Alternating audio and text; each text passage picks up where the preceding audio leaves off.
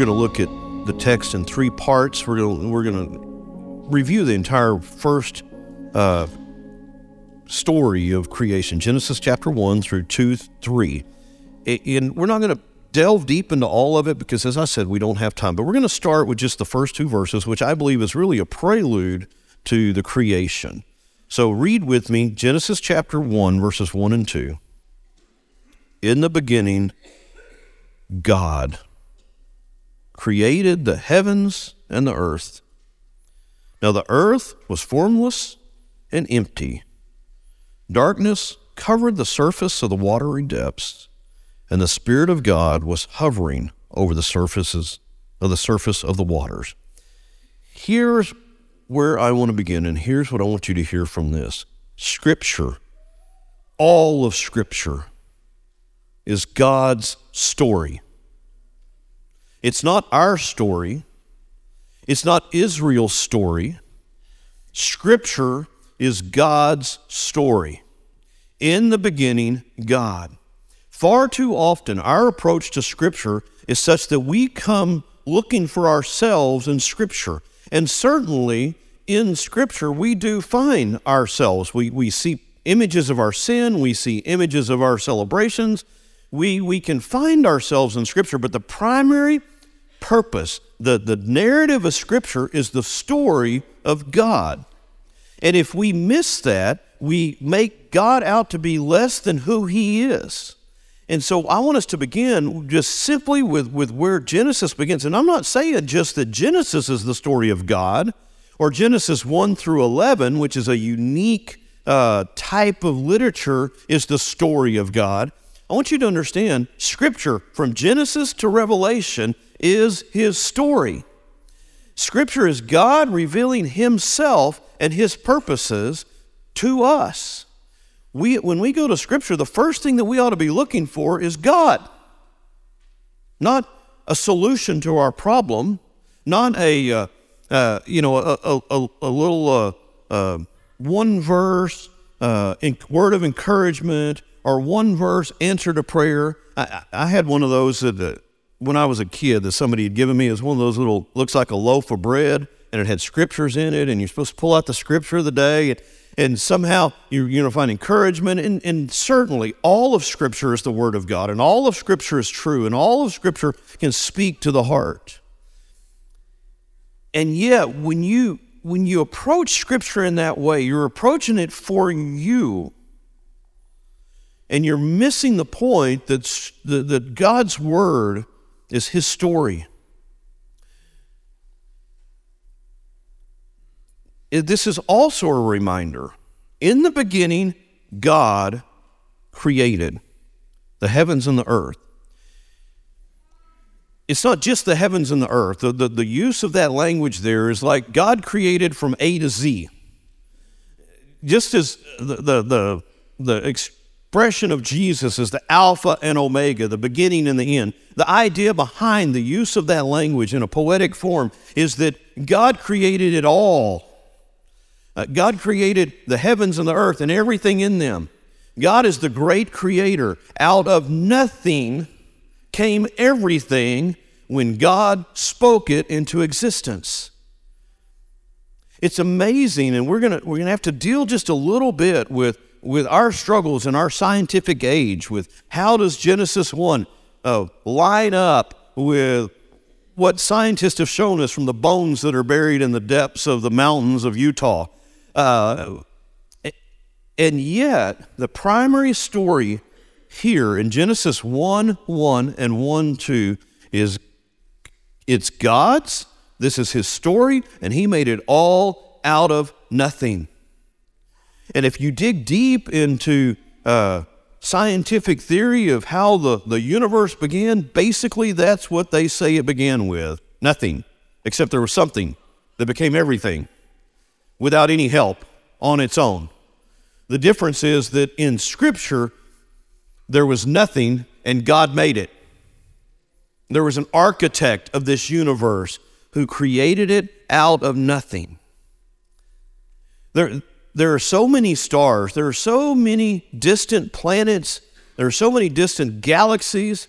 Scientists suggest that there are more stars and, and bodies, planetary bodies in the universe than what there are vocalizations that have come from every human over all times. And you think about that. How many words do we have? How many sounds can we make? How many sounds can we put together to make words?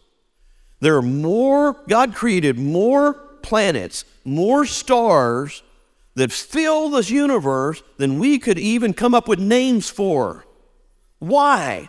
What is God's purpose for creating such a vast, glorious expanse? It's for His glory that we might see His story. God is an incredible, majestic, magnificent God whom deserves our worship. Genesis 1, verses 1 and 2, more than anything, is not a scientific picture of, of what everything looked like before God spoke and began day one of creation. It is an image for us to understand that there was an emptiness, there was a darkness, and God created everything out of nothing. That is the, the God that we worship. Begin to let your heart get a hold of that, that picture of the majesty of God and then move with me, and we're going to read the, the next several days of creation. Then God said, and you'll see a formula here that is very poetic in nature. God said, and it happened, and He said it was good. God said, and it happened, or God said, God made, and it happened. So listen to that formula because each day begins and ends through day five in particular with this formula. Then God said, Let there be light, and there was light. God saw that the light was good, and God separated the light from the darkness. God called the light day, and the darkness he called night. There was an evening, and there was a morning, one day. Then God said, Let there be an expanse between the water, separating water from water. So God made the expanse and separated the water from under the expanse from the water above the expanse. And it was so. God called the expanse sky. Evening came, and then morning the second day. Then God said, Let the water under the sky be gathered into one place, and then let the dry land appear. And it was so. God called the dry land earth, and the gathering of the water he called seas, and God saw that it was good. Then God said, Let the earth produce vegetation, seed bearing plants, fruit trees on the earth, bearing fruit with seed and according to their kinds. And it was so. The earth produced vegetation, seed bearing plants according to their kinds, and trees bearing fruit with seed in according to their kinds. And God saw that it was good. Evening came, and then morning, the third day. I want to pause just a second because I've caught myself. We've got a lot of text here to read, and I'm reading it quickly, and we shouldn't. So let me slow down when we get to day four. Then God said, Let there be lights in the expanse of the sky to separate the day from the night. They will serve as signs for seasons and for days and years. They will be lights in the expanse of the sky to provide light on earth. And it was so. God made the two great lights, the greater light to rule over the day, and the lesser light to rule over the night, as well as the stars. God placed them in the expanse of the sky to provide light on earth, to rule the day and the night, and to separate light from darkness. And God saw that it was good. Evening came, and then morning, the fourth day. Then God said, Let the waters swarm with living creatures. Let birds fly above the earth, across the expanse of the sky. So God created the large sea creatures and every living creature that moves and swarms in the water according to their kinds. He created every winged creature according to its kind. And God saw that it was good. God blessed them. Be fruitful and multiply. Fill the waters of the seas and let the birds multiply on earth. Evening came, and then morning, the fifth day. Then God said, Let the earth produce living creatures according to their kinds, livestock, creatures that crawl, and the wildlife of the earth according to their kinds. And it was so. So God made the wildlife of the earth according to their kinds, the livestock according to their kinds, and all the creatures that crawl on the ground according to their kinds. And God saw that it was good. I want to pause there for a moment because we have just covered the creation of everything except for humans. And there's a reason that Scripture pauses and sets apart the creation of human beings. And we'll, we'll get to that in the next primary point. But I want you to notice a couple things about what we just read. God's creative ability is overwhelmingly magnificent.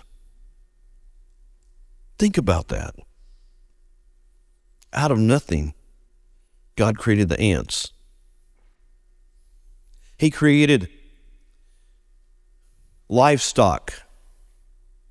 He created the mountains and the seas, the deserts, the trees, the shrub brush, fruit producing plants, thorn producing plants, though I wonder why. If you've hunted in West Texas, you'll ask that same question. It created scorpions and snakes. It created birds of all colors, of all kinds. It, we live in, in lives where we think that humans are pretty smart because we've created these little boxes that we can look into. That's nothing compared to what God's created. You step outside and you watch the, the rivers flow. You can never step into the same river twice because it's always changing. You look up into the skies and you see the magnificence of the sun and the moon, the tides that, that are created by the, by the movement of the moon. God's perfect order, who, who established the earth in such a way that is tilted just right so that the, uh, we, we don't get the, the, the direct sunlight at the wrong time all the time every day.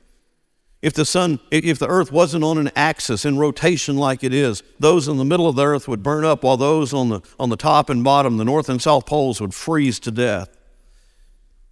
God created the earth so that it spun at, at the perfect rate, so that the day wasn't too long, neither was the night. Or the earth didn't spin so fast that it exceeded gravity and we spun off of it.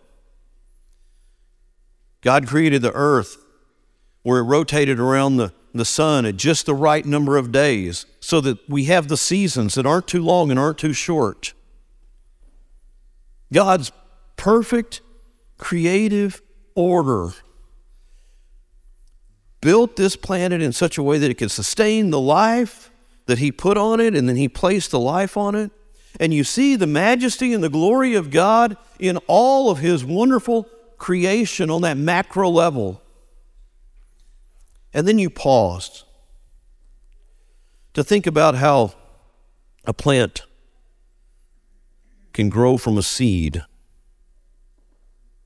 to take root in the ground when it gets just enough moisture and just enough warmth Bermuda grass won't grow until May around here because it has, has to have enough heat. When I was a kid, I learned that okra could grow everywhere. I think you could grow it in asphalt, but an okra seed would not sprout. It would not germinate until it reached a, a, a temperature uh, that we wouldn't reach in Cedar Park, Texas until around June. But then it would grow so fast and make so much okra you'd get more than you ever wanted. That seed sprout and take root and become a stalk and then develop fruit that was good for eating.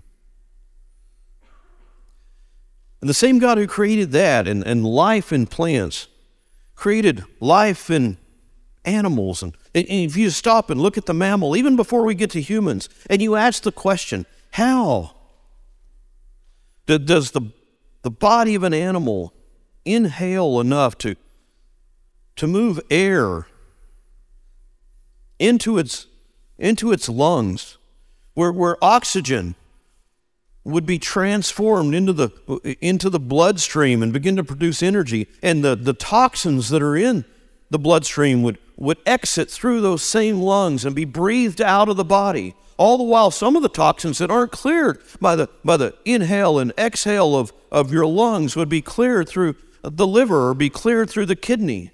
And all of those all of those systems the ner- central nervous system and the, the, the pulmonary systems and, and, and the cardiac cardiac systems and all of those systems in our bodies working together in perfect unity to sustain life.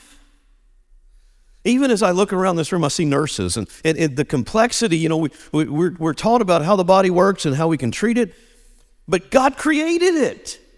God made those systems.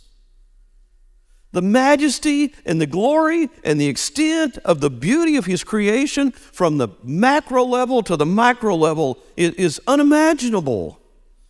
And we could write books for thousands and thousands of years and have and studied all of those systems for thousands of years, and we will never be able to fully understand God in His majestic creation of everything from nothing. It would be easy for us today to slip off into and get caught up in the theory and the various theories of uh, how many days really did it take for God to create the earth? Was it seven literal days? do, does each day, as, as many have said, Scripture says that in God's timing, a day is like a thousand years, and a thousand years is like a day. And so you have the day age theory of, of the creation story that, that many have proposed. So you have uh, old earth creationists who believe God's word and, and, and yet don't necessarily take days 1 through 7 as literal, and you have young earth creationists who do take Genesis 1 through 7 as literal, and you can get caught up in all of those theories, but here's my here's what I want to I want you to, to hear. Regardless of where you land on, on some of those complicated theories, because it there's a there's a lot here, like I said, that we can't get into. Here's the story. The earth is God's. He created it in a magnificent, glorious way. Scripture is 100% true. Always. It's reliable and it's trustworthy. But as we look at Genesis and any other passage of Scripture, by the way, Genesis is, uh, Scripture is not always intended to be literal. It is always true but it is not necessarily always literal. So as you look at Genesis chapter 1, ask yourself the question what is God trying to reveal to me about Himself in Genesis chapter 1? Genesis 1 through 7, if you were to, to accept everything in Genesis as the literal days and you were to allow, uh, lay out that timeline, Genesis 1 through 7 would cover almost 2,000 years of history. And it would be like you trying to tell the entire story of the United States in detail in one chapter of 25 verses. So, the point of Genesis 1 through 11 in particular, but especially 1 through 7, and I'll come back to Genesis 1, the point is not to give us all the details about how God created the earth. The point of Scripture is to show us that He is God, and His glory and His majesty and His creative ability is far above and beyond anything that you and I could even imagine. This, this is His world that He created, all of it. And when we as humans have our little fits, like if you're if you're reading along in the in the the, the chronological plan right now, where Job is starting to have a little bit of fit about uh, what's going on in his life, if, if you're reading along with that, you'll you need to understand that this is God's world, and ultimately God can do what God wants to do with it. He is sovereign over it. He created it. It's His to do with as He pleases. Matthew used for our liturgy today the incredible psalm, Psalm 8. And Psalm 8 encapsulates in poetic form the create the first days of creation genesis chapter 1 and so you we read these words already but i want you to hear them because this is going to make our transition to the next passage he says when i observe your heavens the works of your fingers the moon and the stars which you set in place what is a human being that you remember him? And the Son of Man that you look after him. When I look and see all that you created, God, why do you even care about me? I'm so small. I'm so insignificant in comparison to the glory of your creation. What is it about us that you care? Well, we're about to find out because this is where we get to the real meat of Genesis 1. Read with me, beginning in verse 26. Then God said, Let us make man in our image according to our likeness. There's a couple things that I want you to notice here before we go any further, and that is God's intentional use of the plurality. Here, God, it's as though God pauses. Up to this point, you know, you, you're, you're going through the days. You know, God said, let there be light. God said, let there be lights in the sky. God said, let the earth produce living creatures. God said, let the water under the sky be gathered. God said, let there be an expanse uh, between the waters and, and the earth. So, up to that point, you have a very symmetrical poetic expression where God said, Let there be. That changes here. And God said, Let us create man, make man in our image, according to our likeness. Something different is happening here. God, in his creative uh, story, in this creative story, God pauses and he looks at the Godhead. And I am one who believes that that expression is indicative. I think it gives us an insight into something that the Jews did not understand at the time. Jewish scholars, Jewish believers, did not understand the, the idea of the Trinity as we see it expressed in the New Testament. And so we read back a little bit of what we know from the New Testament. We're reading back a little bit into Genesis chapter 1, which is always dangerous to read back something, to re- be reading back into something. Here we are in the very first chapter of, of Genesis, the very first chapter of God's Word, and we're going to read back something into it. But here you have an expression where God uses the plural and he says, Let us make man in our image. Now, this is not the first hint that the, the Godhead is more than uh, is expressed in more than one person because all the way back in chapter 1 verse 2 the scripture says and the spirit of god was hovering over the surfaces of the waters that verse uh, in fact the word spirit in that verse is capitalized because our editors of the christian standard bible believe that that's referring to the holy spirit i believe that, that when god says let us make man in our image he is not speaking to angelic beings or other heavenly hosts. God is speaking within himself to the as the Father, the Son, and the Holy Spirit. And so we have this expression of the Trinity where God says, Let us make man in our image according to our likeness. Here, God does something different than he has anywhere else. The birds weren't created in the image of God. The trees weren't created in the image of God. A lot of people might see the glory of God in the mountains and in the skies and in the, the, the heavens, but God specifically stopped, paused, and created human beings, mankind, in His image. What's it mean to be created in the image of God? There's a lot of discussion, a lot of question about that, but here's the, the bottom line is we are, we are reflectors of God's nature.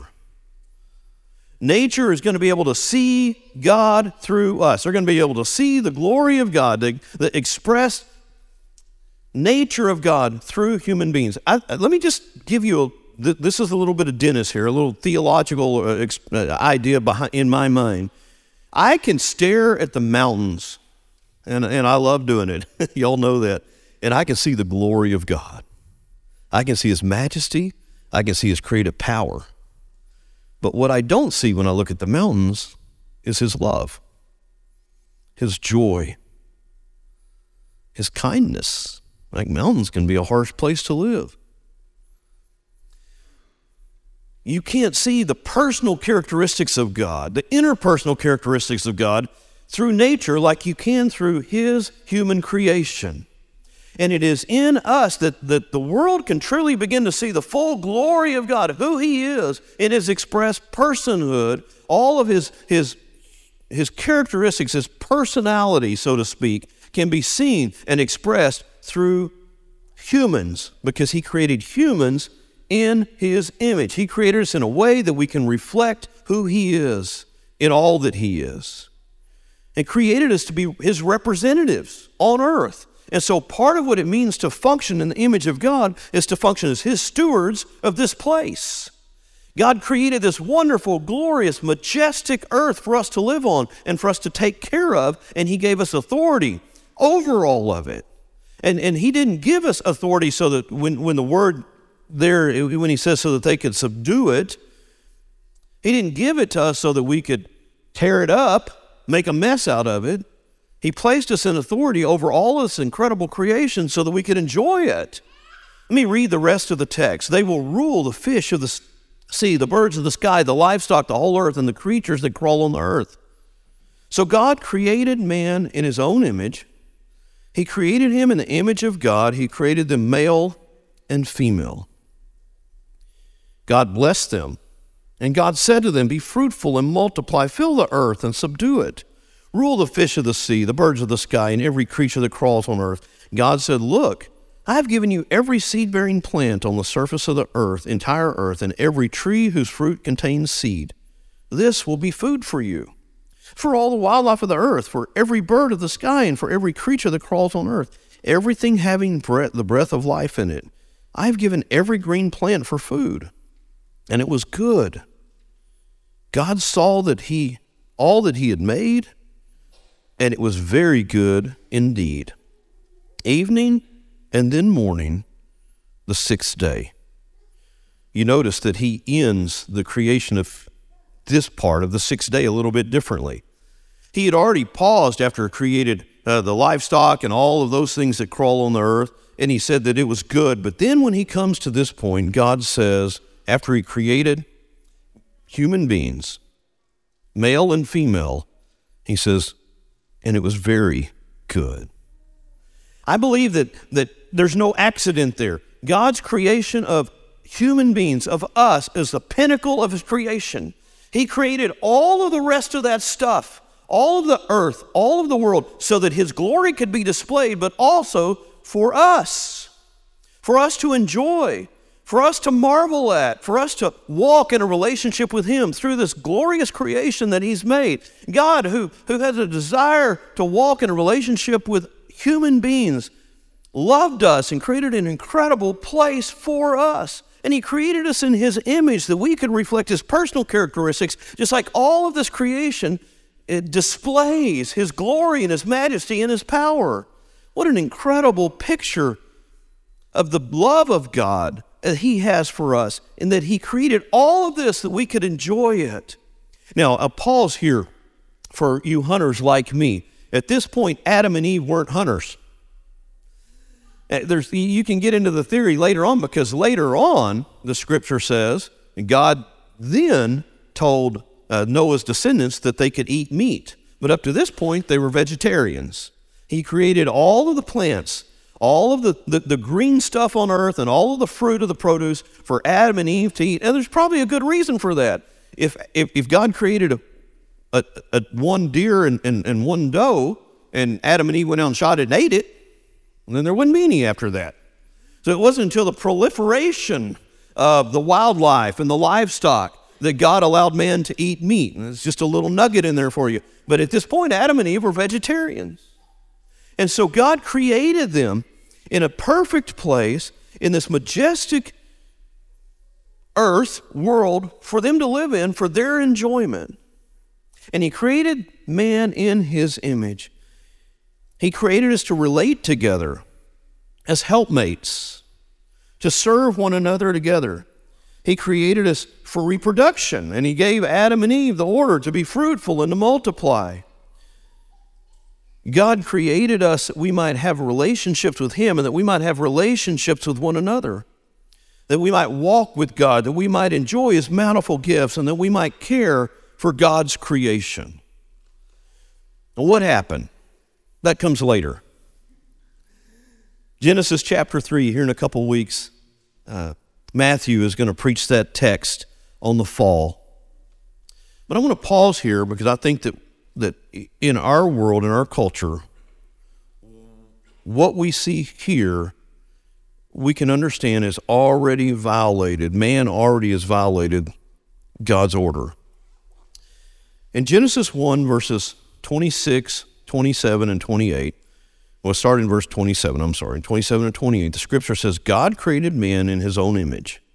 He created him in the image of God. He created them male and female. And God blessed them and said, Be fruitful and multiply, and fill the earth and subdue it. God created human beings first, He created man. The word that the Hebrew text uses is the word Adam. And the word that, that is the same word with a different ending that means the woman. So he created man and woman, okay? He created man in his own, own image. But then he doubles down on this when he says, when he created him in the image of God, he created them male and female. The two words that are used for male and female are unique and different. In fact, all throughout the rest of the Hebrew text of Scripture, those two words always refer to two specific genders, two specific sexes, male and female. God created order was that he created man and woman, male and female. And though they both bear the glorious image of God, he created them with different roles within that unique human relationship. Neither the male nor the female was created to rule over the other. In fact, when we get into Genesis chapter 3, you'll see that's part of the curse. He'll speak of the curse of, of men trying to dominate women and exert their, their physical power and authority over women, and, and it leads to all kinds of, of vile, uh, not only sin, but crime. And, and you'll, without specifying those things, in, in, in Genesis chapter 3, we'll talk about how part of the curse is that women will rebel against their against men, even against their own husbands. And there's a breakdown in that relationship of the, the God's order and God's design. God's original design was that every male and every female were created in His image, and He brought them together to be fruitful and to multiply. It is not the image of God that, that is found, it, the image of God is not found in the union of male and female. The union, the image of God is found in every male and in every female. And this is a beautiful picture, too, for those whom God has given the gift of singleness, because you don't have to be married to, to display the image of God. The image of God can be displayed in a single person. Or, or the Apostle Paul, you'd have to say, could never display the image of God. And Jesus could never display the image of God because he, got, he wasn't married. The image of God is, is, is expressed in every individual human being into whom God created. Now, that image has become marred by sin to such an extent that we are horrible reflectors of the glory of God. We can be horrible reflectors of His love, of His grace, of His joy, of His kindness.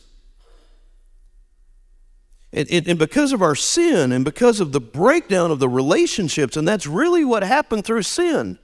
When sin entered into the world, there was immediate division between Adam and God. A holy God could not, or, or Adam, and an un, un, unholy man, could not stand in the presence of a holy God. And so Adam went and hid. And, and, and he was hiding from God, and he, he didn't want to see God. He didn't want to face God because he was unholy and he could not stand in the presence of a holy God. The relationship between Adam and God broke down because of sin. The relationship between male and female, this design, perfect union that God created, broke down because of sin. And there's no, but because this is the first, foremost picture of, of the pinnacle of God's creation created two perfect people, Adam and Eve. Male and female, he created them at the pinnacle of, of, of beauty and glory, just like everything else God created. There is no more harm that could be done to man and to our world and to our culture than to corrupt the very first image of God that He created in man and woman. And so when we begin to say, well, there's a whole lot more than just male and female, and some people aren't really male and some people aren't really female, and this is where our culture has corrupted the image of God. To say that man can be whatever man wants to be and woman can be whatever, God, whatever woman wants to be. No, we can't. God created order. God created two sexes, two genders.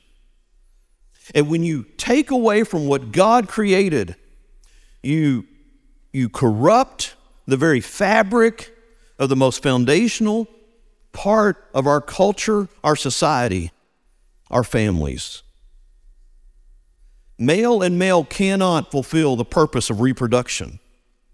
Female and female cannot fulfill the purpose of reproduction. God created man, male and female. And, and anything other than the expression of humanity in male and female and, and relationships and a family of a man and a woman married together is a is an abomination and it's a corruption of God's original design and his original intent. Hear this God, even when Adam and Eve sinned against God and, and brought that kind of corruption into this world, God still loved Adam and Eve. This is what I want you to hear because no matter how far Adam and Eve went in their sin, even when they begin to blame one another, and I don't want to dig too far into the next couple chapters, but through all of it, God still pursued them. God still loved them. And that's the good news that I want you to hear today. Because God created every human being with a stamp of His image. Even when that image becomes corrupt, God's love for that man or that woman never ceases. And God still pursues them. And He's pursued them through His Spirit. He, he, the first animal sacrifice wasn't because Adam killed the animal, it was because God killed the animal and shed blood so that He could cover the sin of Adam and Eve. He made them garments out of animal skin causing the shedding of blood. That's an image all the way in Genesis chapter 3 that points us straight to the cross. Because when God, God's ultimate relief for us was when He sent His Son Jesus to die on a cross and shed His blood with His broken body that our sin might be forgiven, that we could stand again in the presence of a holy God. Even though the very foundational picture of the image of God's creation in man and woman, male and female, has been corrupted and debased by many of us in our culture, there's still hope because God still loves us enough to send his son. While we were yet sinners, Christ died for us. Don't miss that. Don't forget that. That's the gospel even in this text, even though we have made a mess of God's perfect design, God has provided a hope. This week, you saw the, the horrible tragedy, that the near tragedy that took place on the football field on Monday night. Or the young man, his heart literally stopped and he was dead on the field for 20 minutes having CPR done. Even after his heart was revived, they put him in the ambulance, he still couldn't breathe on his own. You've seen God glorified even through that. A couple days ago uh, on Anderson Cooper Live on CNN, you saw an ex Georgia football player who was speaking about that. And he, he went into the discussion, and, and Anderson Cooper is anything but a Christian. but he, the, the, this ex football player, uh, his name's something Benjamin, I forgot his first name. Uh, he uh, as he begins to share, he, he talks about how every one of us, because we, we, we have a destiny with death, we, we, every one of us is going to face death at some point. And he pointed out that the one thing that has happened through all of this is people are beginning to ask questions about what if that was me on the field? What if that was me in the hospital? What if it was me who took my last breath? Even though, you know, I'm, I'm, I'm in perfect health or I'm in great shape and, and I don't have any illnesses in my body, it could be gone in a moment. Life could end in a moment. What if that was me that was laying out there? And this, this ex football player goes on to say, the good news is that God gave us an answer. And the answer is in Jesus. God gave an answer to Adam and Eve's mistakes, their sin. God has an answer for our corrupt society. God has an answer for those who would argue against his perfect order of creation of male and female. Those who might say, as uh, the New York Department of Health said a few years, that there were 35 different genders. But I believe that that's been expanded on greatly since then. God has an answer for those who are confused and are apart from Him and are in sin. And the answer is Jesus. He's our hope. You've been listening to a Sunday morning message from our services here at First Baptist Watauga. Our family's mission is to exalt the Savior, equip the saints, and evangelize the lost. If you want to know more about First Baptist Watauga or need to reach out to us for prayer, go to fbcwatauga.org and let us know. In all things, to God be the glory, honor, and praise.